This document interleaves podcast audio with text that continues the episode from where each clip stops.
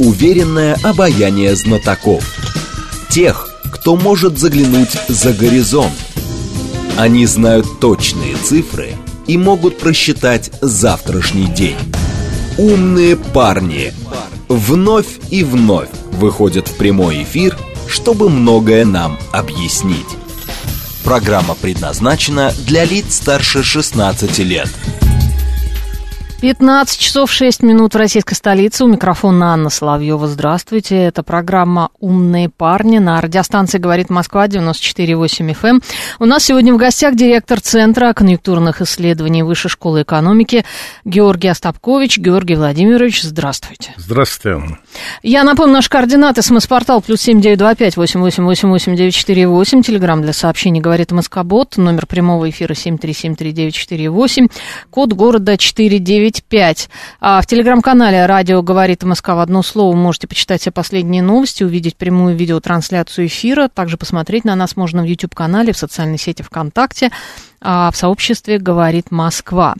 А, попробуем а, обсудить, да, продолжить обсуждать тему повышения ставки и, соответственно, вот этих вот валютных колебаний, какие последствия как раз скачка курса, повышения ставки, потому что выходят вот эти вот статьи каждый день о том, какие последствия происходят. Результаты августовского мониторинга предприятий, опубликованные Банком России, фиксируют заметное ухудшение оценок текущего состояния, деловые активность в основных секторах экономики. А, и такая реакция лишь начало цикла охлаждения экономики России. Союз предпринимателей спрогнозировал повышение цен на продукты до 20% и так далее и тому подобное. Это все, собственно, я так понимаю, следствие вот этих вот валютных колебаний и повышения ставки. Ну, так трудно однозначно заявить, потому угу. что, в принципе, последствия колебаний, как правило, происходят, колебания валютной, как правило, происходят с определенным лагом. Такого не бывает, что сегодня на 10, 15, 20 процентов упал доллар, или наоборот повысился доллар, и на завтра вы пришли в магазин, у вас там все кверх ногами. Все-таки пока производители работают еще на старых ценах, на старых контрактах, торговля работает со старыми ценами, но то, что это даст, э, если с точки зрения инфляции негативный эффект, это Абсолютно однозначно.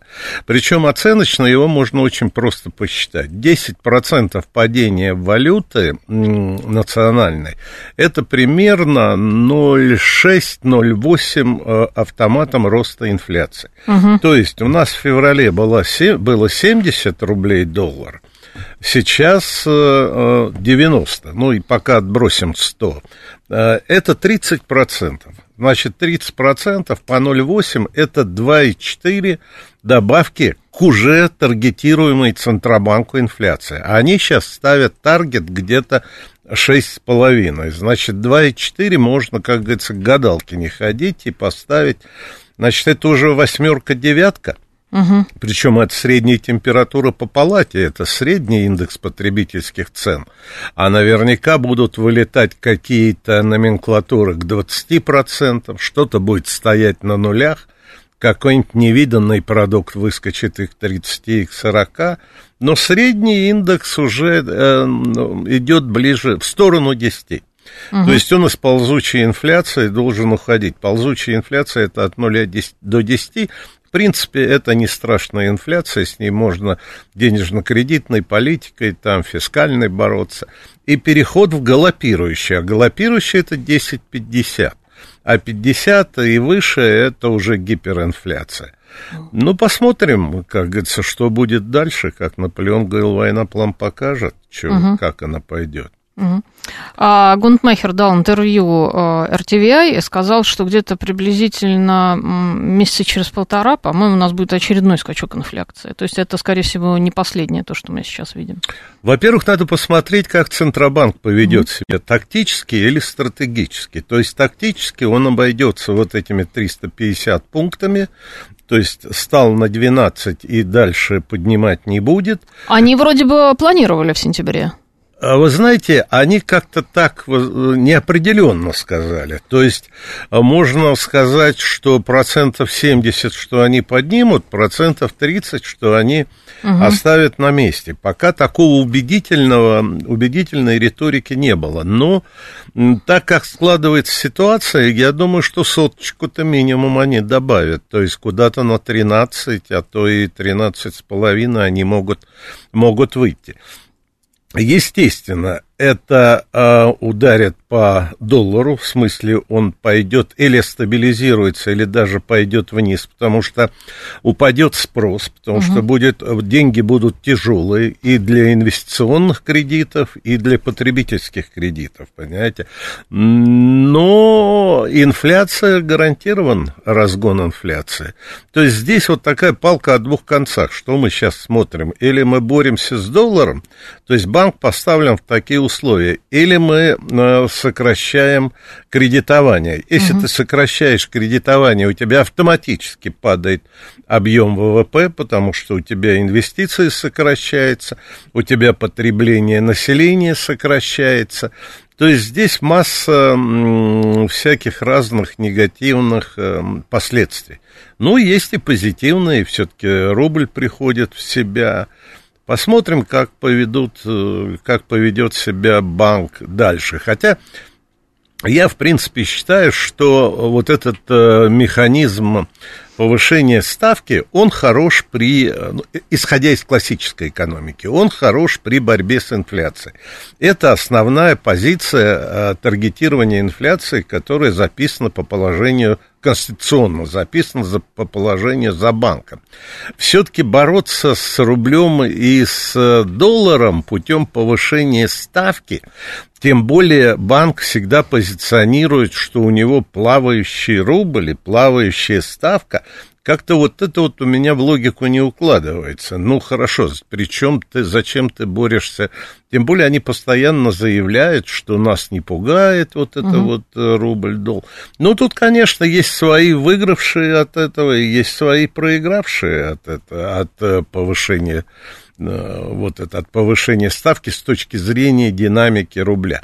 Но мне кажется, что вот какого-то сверхпадения доллара не произойдет. Ну, может быть, он закрепится где-то в районе 90-93, но такая общая тенденция, к сожалению, будет, может быть, он обратно придет к своей к своей сотне. Но я думаю, что до выборов президентских его удержат на такой ставке. Поддержат все-таки, да? Думаю, что продержат. Все-таки, вы понимаете, э, это люди. Главные заинтересанты всего этого люди. Люди следят за тремя индикаторами. Это курс валют, индекс потребительских цен, ну и там, я не знаю, уровень бедности, доходы, понимаете, и, конечно, нарушать вот, эту, вот этот ритм вряд ли Э, правительство и президент вряд ли нарушат при, при, при э, предстоящих выборах. Это и не только президентские, но это и, и Москва, и в других регионах. Угу. Ну вот. А, также, да, вот к этим новостям ВТБ разрешил выдавать э, ипотеку 18-летним заемщикам, то есть они понизили возраст, возраст. с 21 до 18. Ну, ранее это сделал Сбербанк, насколько я знаю, да. у Сбера тоже да. это есть, но вот почему-то пристальное внимание, кстати, вот к этому решению ВТБ, и стаж для кредита снизили аж до трех месяцев. Это же тоже какая-то попытка, да, вот в этих условиях э, больше заемщиков себе привлечь. Ну, наверное, но ну, а вообще это все выглядит логично, насколько я понимаю, в армии можно брать с 18 Жениться можно с 18. А, а кредит что, нельзя, да? А ипотеку что, нельзя брать в 18? Ну, какая-то должна быть общая логика. По-моему, здесь, ну, мне кажется, что это не такой великий информационный повод. Ну, спустили до 18, ну, ради бога. Посмотрим, как они будут отдавать кредиты, понимаете? То есть 18-летние у нас э, самая высокая безработица, 21%, именно среди молодежи. То есть люди 18, 22, 25. У них угу. самая высокая безработица. У них выше безработица, чем у предпенсионеров. Хотя общая безработица 3,1% это самое лучшее за последние... Очень низкая, да. Да, за последние все годы. То есть в Новой России такого не было вообще. Поэтому насколько они будут доходны, как они будут возвращать э, эти кредиты, ну, наверное, им поставят какие-то условия, и не, не знаю, могут ли много давать. Э, ну, я особого риска не вижу. Родители у них есть, скорее всего, которые могут помочь. Ну, родители есть, но родители не берут, а почему-то mm. вешают кредит именно на этого 18-летнего, который только что закончил школу, и, может быть, на третьем курсе я не, не, где он будет отбивать этот кредит. Они же будут с него требовать. Но логика все равно есть. 18 лет, и, во-первых, это будет мотивировать, стимулировать к деятельности, к, э, к получению знаний, то есть, чтобы отбить все эти угу. кредиты, он должен быть все-таки компетентным человеком. Так что я считаю, что это нормально. А по поводу низкого уровня безработицы, более того, не просто низкий уровень безработицы, у нас огромный дефицит кадров возник вдруг неожиданно. 42% предприятий пожаловались на него. Ну, 42% это такая цифра из запросов, я не помню, какое-то информационное ведомство, то есть вокруг этой цифры можно еще и погулять. Э, а, тут э, тоже проблема понятная. У нас сейчас идет э, структурная перестройка экономики. То есть, что такое структурная перестройка экономики? Это перевод труда и капитала из неэффективных предприятий в, в эффективные. И когда, э, причем мы не первая страна, которая этим занимается, и Латинская Америка, и Азия занималась, и в это время всегда ощущи, эм, ощущается дефицит кадров. Потом, понимаете, дефицит кадров это такое понятие для рыночной экономики абсолютно неприемлемо, потому что если рыночная экономика, она с рыночной экономикой мировое сообщество в 2002 году, как говорится, избрало, угу. не может быть никакого дефицита ресурсов, ни кадрового, ни материального. То есть, если у тебя чего-то нет, иди на рынок и купи. Не можешь купить на внутреннем рынке, иди на внешний рынок. Купи специалистов в Турции, в Иране, я не знаю где, в Монголии, в Беларуси. В Понимаете? Индии, в конце концов. В Индии, в конце концов. Там я много, не знаю, да. что они индийцы будут. Ну, айтишники, да. Да, Потом у них много. Лекарства приличные у Индии, фармацевтика да. у них на уровне, понимаете? Есть дефицит финансовых ресурсов. Единственный, какой бывает дефицит. У тебя нет денег. То есть На вот, хорошие кадры как раз. Конечно, угу. чтобы платить кадры. То есть вот эти вот 41, 42, но это такая цифра, которую можно поспорить. Это в основном заявляют предприятия, у которых не дефицит кадров а дефицит финансовых ресурсов, и они не могут оплатить э, компетентных людей. Вот мы тоже делаем опросы совместно с Росстатом по деловой активности предприятий, и вот нам сильные рентабельные предприятия финансово обеспечены редко заявляют, uh-huh. что у них дефицит кадров, нехватка оборудования, а вот кто лежит, ну, не на дне, а низкорентабельный, у них все время оборудования не хватает, финансовых средств не хватает, кадров у них вечно не хватает. То есть надо диалектически подходить к этой оценке. Это не дефицит кадров, а это дефицит финансовых ресурсов. Это слабые предприятия, период вот этой тусовки и трансформации угу. у них возникают вот такие проблемы.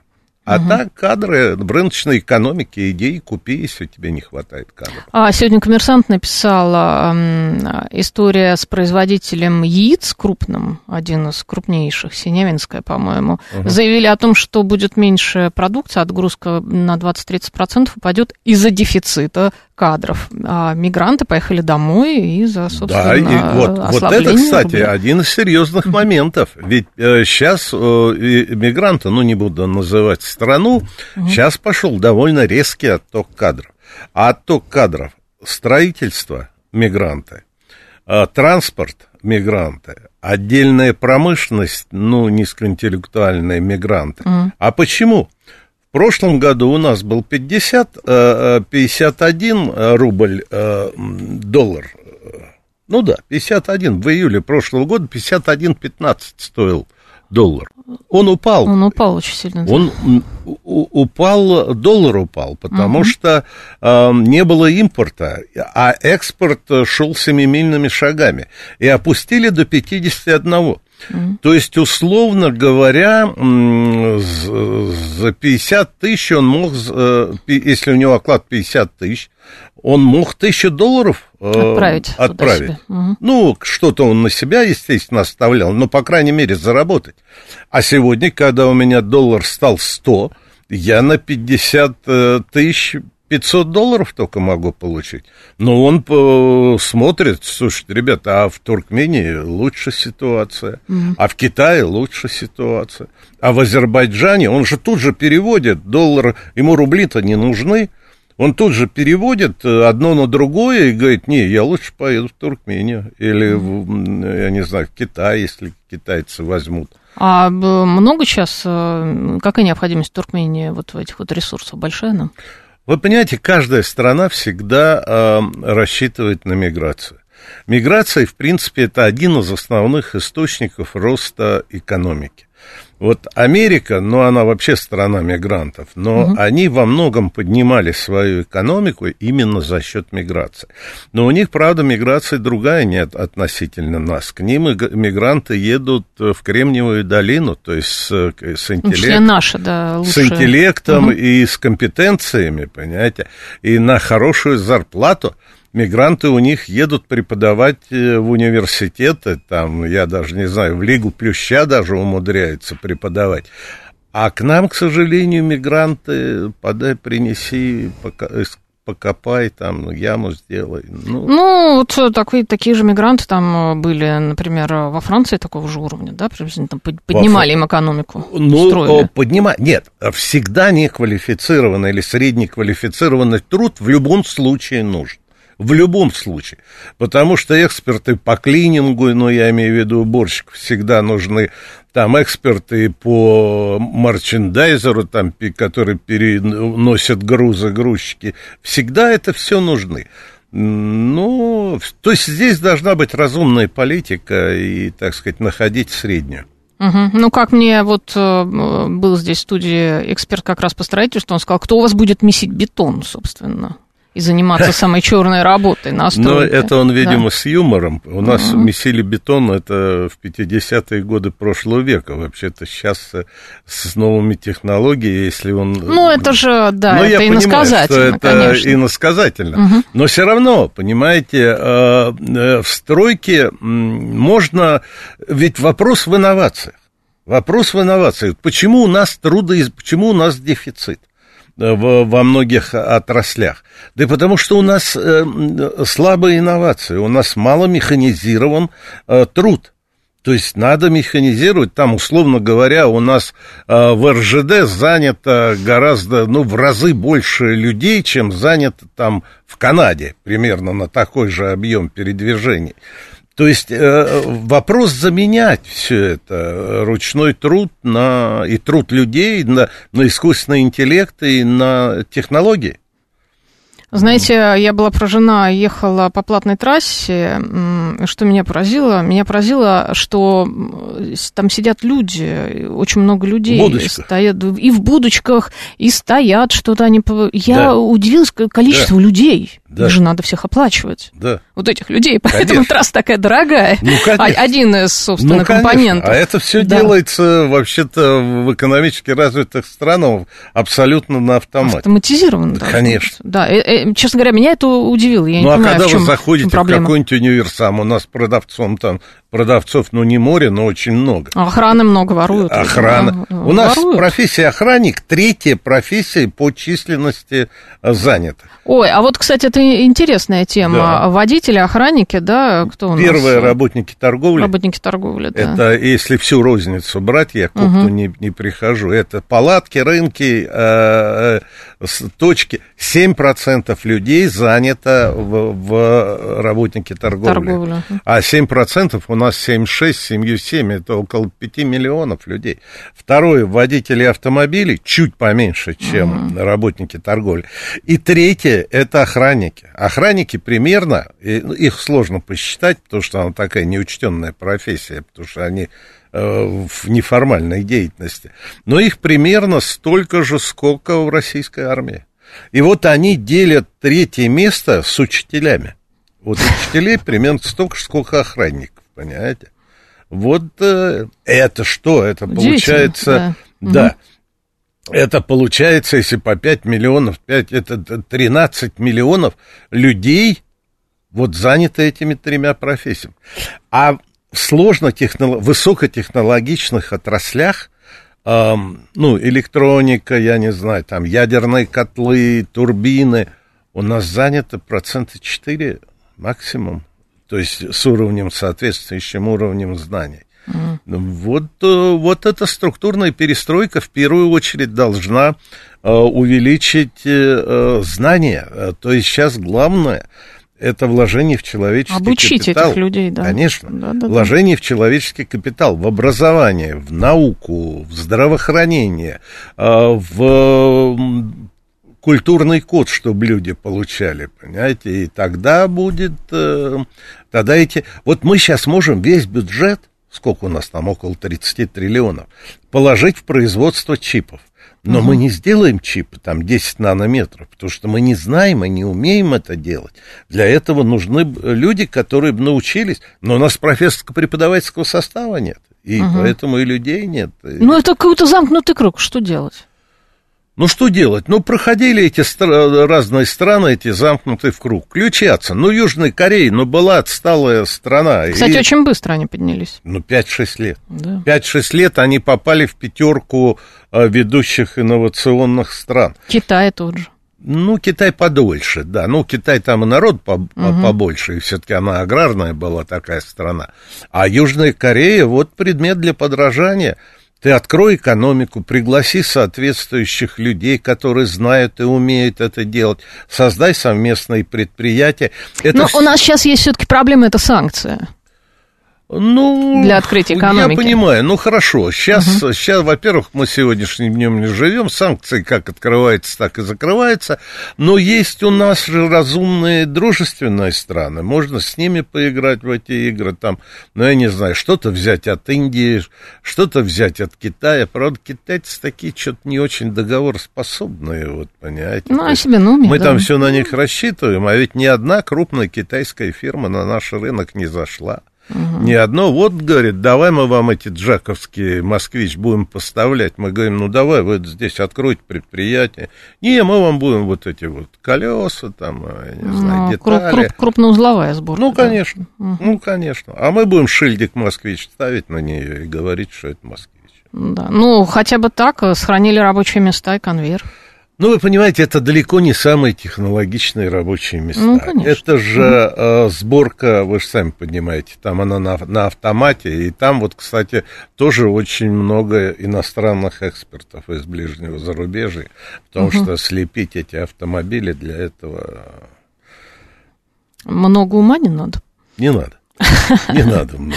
А, так, у нас сейчас остается сколько? Полторы минуты, да, насколько я понимаю, по этим вот часам у нас вот эти часы немножко убегают. Угу. А, мы можем сейчас начать какую-нибудь тему и продолжить ее второй части программы. Знаете, какую интересную, интересную, какую бы, какую бы тему?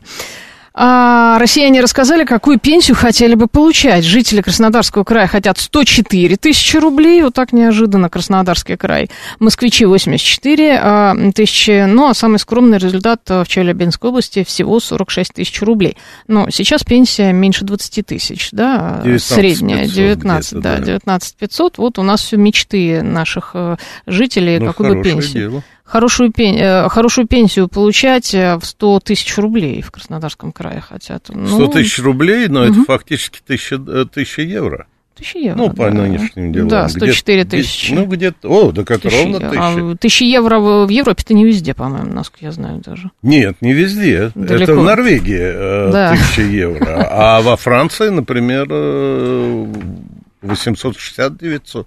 Ну, там потом можно остановиться. Угу. А, так, э, я напомню, что в эфире у нас программа «Умные парни». У нас в гостях директор Центра конъюнктурных исследований Высшей школы экономики Георгий Остапкович. Э, продолжим мы после новостей. Уверенное обаяние знатоков. Тех, кто может заглянуть за горизонт. Они знают точные цифры и могут просчитать завтрашний день. «Умные парни»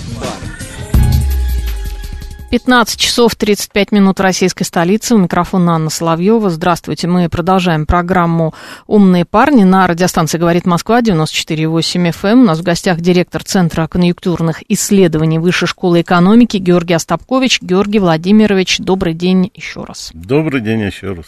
Напоминаю, наш координат. СМС-портал плюс семь девять два пять восемь восемь восемь восемь девять четыре восемь. Телеграмм для сообщений «Говорит МСК» бот. Телеграм-канал, где можно увидеть все последние новости радио «Говорит МСК» в одно слово. Там прямая видеотрансляция эфира. Посмотреть на нас можно в YouTube-канале, в социальной сети ВКонтакте, в сообществе «Говорит Москва». А, что вы пишете? Так, э, так, так, так, так, так, что вы пишете? Что вы пишете? Нет специфического многомиллиардного оборудования для создания чипов, э, пишет слушатель Саня. Это по поводу вот как раз э, нехватки высококвалифицированных кадров, да. А, молодые люди предпочитают работать охранниками, чем конкурировать с мигрантами Средней Азии на стройке, пишет Алексей Морозов. А, ну, может быть, как-то выучить этих молодых людей все-таки? Все-таки какую-то программу Нет, запустить? Ну, конечно. Э, первое – это уровень знаний. То есть, э, если у тебя есть знания э, выше, чем квалификация настройки и в охране, то иди, у нас же есть категории профессий, которые и 100, и за 100, и 200, и 200 тысяч, и все зависит от твоих компетенций, от своих, и от твоих зданий, от твоих знаний.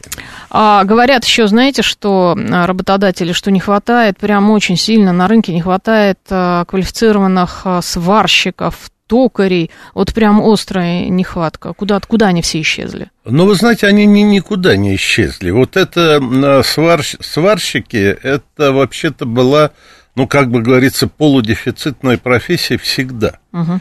Почему-то сварщиков всегда не хватало. Вот, понимаете, даже и в прошлом веке, и в середине прошлого века сварщики это была такая правда.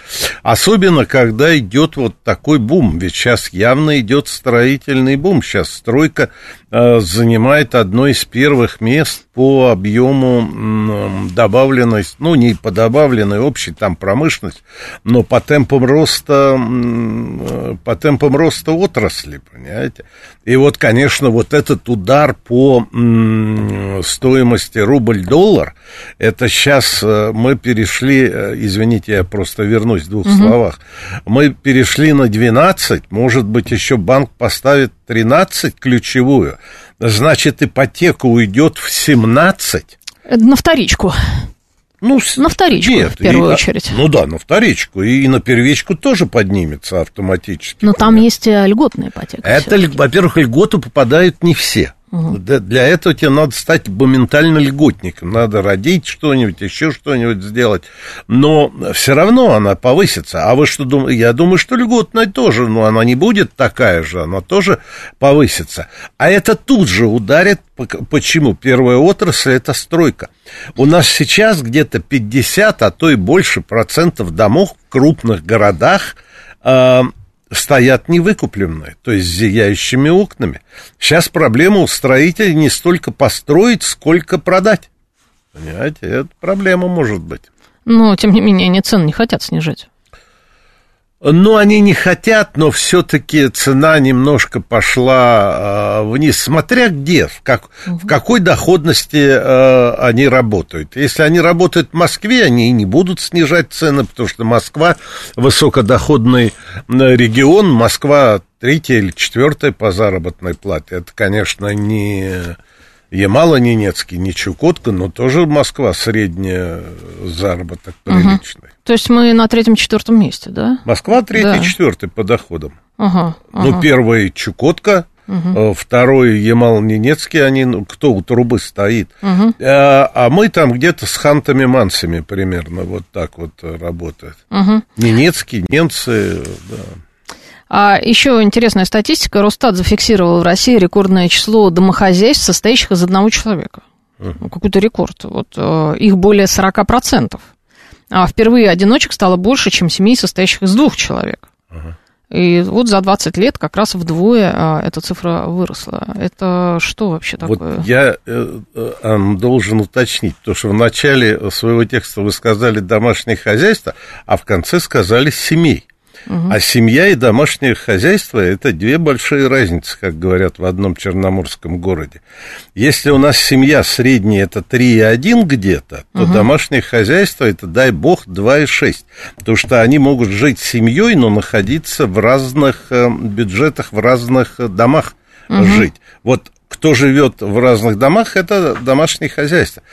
То есть здесь можно и как положительный э, момент – то есть отец, мать и э, э, сын, ну, условно mm-hmm. говоря, 18, 19, даже 16 лет, они ему покупают квартиру, mm-hmm. и он уже отдельное домашнее хозяйство и живет один. А семья у него это три человека, понимаете? Поэтому а, здесь ничего страшного я нет, это э, не вижу. А, во-первых, у нас огромная проблема эйджинга. Эйджинга это старение населения у нас население стареет, а молодое поколение, ну, в связи с проблемами 90-го года и еще эхо Великой Отечественной войны, уменьшается, у нас уменьшается численность занятых, угу. но стареет население. Это хорошо, а, потому что это значит продлевается жизнь. Но продлевается жизнь кто-то из пожилых людей. А кто будет содержать всех умирает? этих пожилых э, людей? Вот жизнь-то продлевается, да, молодежи становится меньше. Но мы же замещаем а, с помощью мигрантов как раз. Нет, сейчас я о трудовых угу. ресурсах не говорю. Я, ну, с точки зрения миграции у нас сейчас даже с условием вот этой релокации, которые многие уехали э, в связи с определенными проблемами, но миграция у нас прирастает за счет того, что из Украины приехало много народов, на, людей в Россию. Но в основном это не трудовые ресурсы, это матери, пожилые, это э, с детьми семьи. Ну и потом, э, э, вообще говорить о миграции очень сложно, потому что это совершенно невразумительный показатель посчитать миграцию, по-моему, я думаю, что даже в Росстате не смогут, если им за... Ну, в общем, в общем проблема... А с точки зрения увеличения, ну, да, э, люди живут в одиночку. То есть у пожилых людей кто-то физиологически умирает, у молодого поколения Сейчас э, позже создают семьи. Если угу. раньше в семьи создавали и в 20, 21, 19, сейчас гораздо позже. Ну, это еще урбанизация. Ну, Люди живут в городах, урбанизация у нас стабильная достаточно угу. давно. У нас 75% населения живет в городах, 25% живет, э, в, э, живет на селе. То есть э, вот эта цифра особо туда-сюда, ну, максимум на 1% за пятилетку или семилетку. Ну, в общем, это нормальная ситуация. И потом, знаете, это же, наверное, делалось по итогам переписи 21 да, да, да, да. А вот что-то как-то я сомневаюсь вот в итоге переписи 21 а, В данных в этих, да? Что-то как-то у меня, ну, не могу, не, ничего не могу сказать про Росстат, но вот э, что-то такое вот не угу. так у меня. Особенно не по численности, в принципе, а именно по отношению к семье. Потому что выяснить семья, это нужно попасть практически в каждую семью. Но вот я не видел, чтобы прям ходили по семьям и задавали вопрос по вот этой вот семейственности. Угу. Поэтому, ну, тенденция понятная. А в Госдуме предложили ввести кредитную амнистию для семей с детьми, единоразовое списание долгов при падении доходов по независящим от них причинам. Вы знаете, я Видели, да, наверное, эту Слышал, новость? Слышал. Да. Но из Госдумы часто выходят вот такие вот там э, снести э, оплату ЖКХ, кто у кого плохое, mm. еще что-то. Вообще я не сторонник э, подобных маневров, понимаете? Хотя это, конечно, гуманно, это позитивно, может быть, это правильно, но, понимаете, создавать прецедент нужно найти просто другой способ, как помочь семьям с детьми. Но снимать с них э, закредитованность, но я бы не стал. Это создавать... Это пред... порочный... Да, вы создаете да. прецедент. Угу. Значит, завтра кто-то, извините, там, ну, предположим, инвалиды, которые берут, скажут, так, ребят, снимите с нас все эти долги. Послезавтра кто-то еще скажет, что давайте снимайте долги. Я понимаю, что это группа риска, и э, с ними нужно заниматься и давать им бонусы. Но нужно искать другие. Потом, вы же понимаете, э, вы убрали эти долги. Значит, банк остается без ликвидности. То есть банк попадает на это. Или государство будет оплачивать. Я не знаю эту схему, ну, я не сторонник. Хотя помогать, конечно, надо и семьям с детьми. Но сейчас я уверен, семьям с детьми дадут большие бонусы в предпрезидентский год. Ну, вы знаете, что всегда даются пенсионеры. Ну, выплаты какие-то будут, да. А, выплаты, угу. будут выплаты будут, да. А не приведет ли это еще к небольшому такому разгону инфляции? Вот Вы вот знаете, если на весы положить инфляцию, которая может действительно дать там 0,2, mm 0,3, и положить социальный эффект от подобного маневра, я бы пошел бы на эту инфляцию ну, 0,3, 0,2 да, и дал Я бы думаю, что так и будет. И дал бы людям деньги. Приблизительно, да.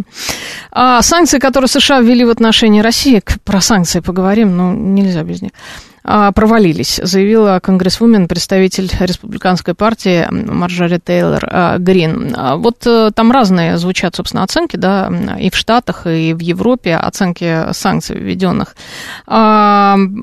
Республиканка как раз говорит, что все-таки провалились. Даже это... А, республиканцы как раз и ну, говорят. Ну, это, в принципе, нормально даже. Нет, да. ну а что, тут, понимаете, здесь нужно в контексте смотреть, что она имела в виду, провалилась. Они, они думали, что через месяц, максимум через полгода Россию с карты мира, так, что это, ли, так и думали, исчезнет. А так и думали. А, Россия, во-первых, не первая страна, которая находится под санкцией. Вы прекрасно знаете, Куба, а, Иран. Бир, Бирма, нынешняя Мьянма, Иран, Южная Африка, э, э, Северная Корея. Ну что там, жизнь остановилась? Ну, самолеты летают, люди э, в кино ходят. Да, что-то упростилось, что-то, может быть, даже анахронизм, но э, одновременно э, подтолкнуло людей к созданию каких-то mm-hmm. новых э, компонент, новых производств, и так постепенно нужно вырулить. Я просто не знаю, здесь надо четко понимать, что она имеет в виду под словом под словом... Ну, я подозреваю, что она имела в виду, что мы должны были тут же прекратить СВО. А, в этом смысле? Не, ну... Ну, может Обрушить быть. нас до такой степени, что может мы быть, не сможем. Я не знаю. Но... Нет, ну, э, вы, конечно, упомянули все эти страны, а, санкции, введенные против них, но все-таки введенные против России санкции, они беспрецедентные по масштабу. Ну, я бы не сказал, что беспрецедентные. С точки зрения количества они беспрецедентные, но с точки зрения э, ООН, э, на нас ООН никаких санкций не накладывала. А вот Иран это санкции, санкционированные ООН. На Кубу, по-моему, тоже ООНовские, а ООНовские санкции обходить нельзя. Угу. Вот на нас санкции там по нефти есть, по эмбарго, еще что-то, но у нас есть масса путей, как это все, эти санкции преодолевать. Нет, это сложно, не вопрос, но беспрецедентность с точки зрения количества, а с точки зрения качества санкций ООНовские санкции-то они помощнее, чем. Помощнее все-таки, да? Да. А россияне считают, что сейчас выгоднее хранить сбережения в юанях. Это тоже очередной опрос. Вот э, такой неожиданный результат. Э, в юанях. А э, почему да. неожиданный? Ну, во-первых, это информационный повод. Ну, mm. во-первых, из каждого утюга сейчас говорят, что доллар и евро это токсичные валюты. Но это действительно так, потому что с ними очень сложно и какие-то банковские банковские операции, какие-то накопления. Если уж копить э, в банке, то не в коммерческом, а в стеклянной банке, понимаете? Ну, сейчас уже, да, они вводят такие условия. Да, условия сложные. Угу. А юани, ну, юани из конвертируемых валют, ну, юани условно, конечно, конвертируемая валюта, но это, пожалуй, единственная валюта, которая без токсичности, то есть она ну, хотя, конечно, китайская, коммунистическая партия Китая и Центральный банк Китая очень следит за юанем, и там, как говорится, вот такой вот плавающего курса фактически нет. Ну, с юанем пропасть нельзя. Вы видите, вот сейчас упал, да, по отношению к доллару, но рубль тут же упал по отношению к юаню. У нас uh было около 10, а сейчас 13. То есть все привязано к доллару. Поэтому юани приличные ставки, ну, в общем-то, ну, нормально с юанем. А в, если в золоте? Золото сложный инструмент для... До золота комиссия идет. Вы понимаете, золото чем хорошо? Э, что с ним не проиграешь. Угу. Но, э, как правило, выиграть в золоте... Но если, конечно, вы не клондайк какой-то используете, там, если вы там тонна 4 положите, ну, угу. может быть, где-то здесь выиграете. А если вы там купите этого золота на полкило, ну, ну сколько купили, столько и продадите с комиссиями. То есть оно волатильно, но не, не ликвидно, не ликвидно с этим золотом. Угу. Ну, в общем, в принципе, особо не... Люди все, все время пытаются как-то сберечь, да, капиталы, какие у них есть. Ну, вот сколько-то есть, вот куда-то их положить, чтобы хоть что-то получить с этого, какой-то процент. А наш Центробанк говорит, что вообще не заморачивайтесь, храните деньги в рублях. Ну, подождите, Оклад. вот сейчас, кстати, единственный позитивный момент по поводу вот этого падения доллара, это то, что депозиты сразу Вырастут, пойдут вверх. Да, да, да. Сейчас куда-нибудь к 12 приедут они, даже угу. у э, центральных наших банков э, и у государственных. Так что, ну, 12 это вроде по заявлению э, госпожи Набиулиной, это будет вы Э, выгоднее, чем инфляция. Инфляцию вроде она ждет в районе 6,5, но я думаю, сейчас она, конечно, переедет где-нибудь в сентябре на более высокий. Угу. А если брать опять э, тему трудоустройства, да, безработицы, вакансий, и количество вакансий без высшего образования выросло почти в два раза за 10 лет по всему миру. И даже крупнейших компаний, э, Google, Tesla, Сбер, они все готовы брать людей без образования, но с опытом и навыками. То есть э, ценность вот именно высшего образования, она не понизила за последние годы? Вы знаете, я думаю, что эта оценка сделана в том контексте, в котором мы с вами говорили. То есть больше стало работников торговли, больше угу. стало а, а, водителей автомобилей, больше стало охранников. Для них высшее образование не нужно. Вот с точки зрения Тесла, там, Амазонов, вот это я не очень себе представляю, что им нужны работники без, без образования. Ну, Сбер. А? Сбер наш. Ну, Сбер, ну как, как может Сбер, а, такая одна из самых высокотехнологичных компаний а, у нас на рынке, ну, может быть, им мастера по клинингу нужны, уборщики, там, эти мастера по передвижению грузов, ну, угу. я не знаю, там... Ну, вот мне пишут э, слушатели, что есть айтишники без высшего образования. Нет, самородки есть. У нас масса самородков, которые работают в неформальной деятельности, которые делают в гаражах uh-huh. чуть ли не авиационные моторы, понимаете? И некоторые из них действительно без образования. Если он с 12 лет с отцом делал этот э, мотор или велосипед, но это довольно редкая ситуация. Конечно, сейчас образование всегда дает плюс. Такого не будет. Но если, конечно, вы не какой-то там заборобойный, арбузостроительный, а если вы приличный вуз закончили, вы обязательно. Один год учебы в ВУЗе – это плюс 10% к заработной плате. То есть вы 4-5 лет выучились, вот вам... Но, в принципе, такая тенденция, она прослеживается и в России, да? То есть диплом, он все-таки ценится. Ценится? Ценится. Он не только с точки зрения знаний, но и с точки зрения общего интеллекта, понимаете?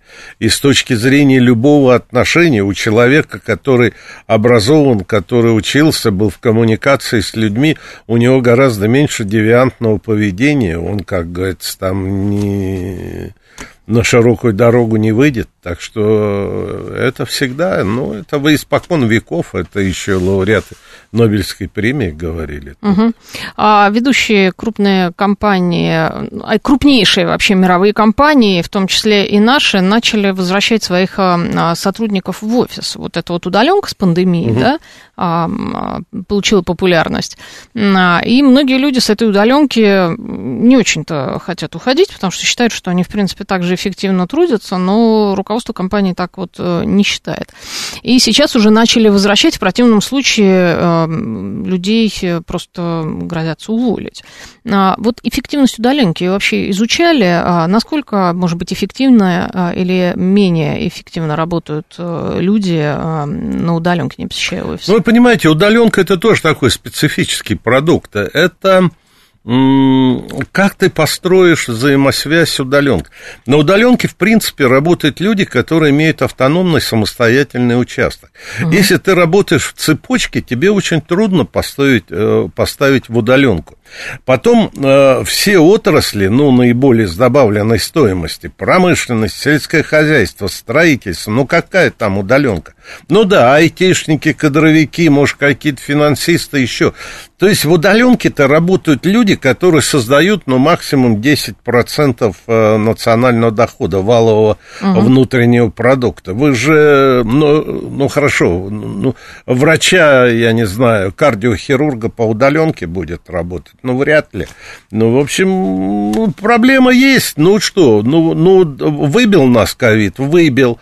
Но сейчас возвращаемся к общей жизни. Если работодатель считает, что он может э, и 90% у него в удаленке, ну, ради бога. Ведь вопрос стоит производительность труда. Если угу. ты поддерживаешь производительность труда, будучи на удаленке, даже на Багамских островах, если ты сидишь, а работаешь здесь, э, на Камышинской набережной, ну, ради бога, работай. Но как это все будет происходить, тут, это тут, дело каждого. Да, это дело каждого. Тут еще проблема а, руководителя, а, потому что многих руководителей, многие руководители, они не знают, как руководить просто в данной ситуации, когда они не видят ну, своих сотрудников в офисе. Вот еще в чем проблема. Ну, руководитель по своим сотрудникам должен судить не по тому, видит он или не видит, а по его продукции, то есть его KPI, что он угу. сделал. Если я директор гордины тюлевой фабрики, вот прислал я ему какое-нибудь изделие гординное, значит, ты хороший руководитель. Зачем мне его видеть? Я даже могу его и не знать, так, по большому счету. Ну, тут э, есть своя психология. Нет, своя тут... психология да, да, да, есть, да, да, да. все Э, все есть, но это все решаемо. Я угу. думаю, что это, это не... Ну, вернее, это проблема, но это проблема 25-го ряда. А слушатель мне напоминает, интересно ваше мнение, четырехдневная, э, четырехдневная рабочая неделя, Андрей спрашивает. Это просто мы недавно обсуждали эту тему, был а, опять какой-то, по-моему, опрос, результат ага. очередного, да-да-да, что большинство, конечно, хотят четырехдневную рабочую угу. неделю. А, вот эффективность этого и насколько это можно внедрить? Вообще, это же невозможно тоже во всех сферах э, нет, ну, можно внедрить во всех сферах, можно во всех сферах внедрить и трех, и двухдневную неделю. Четырехдневная неделя. У нас в году 52 недели. Значит, угу. мы представляем человеку фактически по каждой неделе по дню 52 э, отпускных дня. Это почти 2 по 28, понимаете? Значит, соответственно, объем экономики, а экономику создают люди – значит, объем экономики упадет на вот этот объем э, э, вот этих, этих дней. То есть почти, то есть ВВП будет на полтора, на одну двенадцатую, на одну десятую часть меньше, если люди не будут работать. Правда, у нас 30% экономики создается в непрерывных, э, в отраслях непрерывного цикла, но вся добыча транспорта, я не знаю, переработка мяса, э, добыча, э, переработка кокса, нефти, для них нет ни четырехдневок, ни пятидневок. У них же смены. У них 24-7. Они угу. работают э, круглосуточно, понимаете? Ну, можно какие-то перевести э, виды деятельности. Ну, может, госслужащих, ну, я не знаю.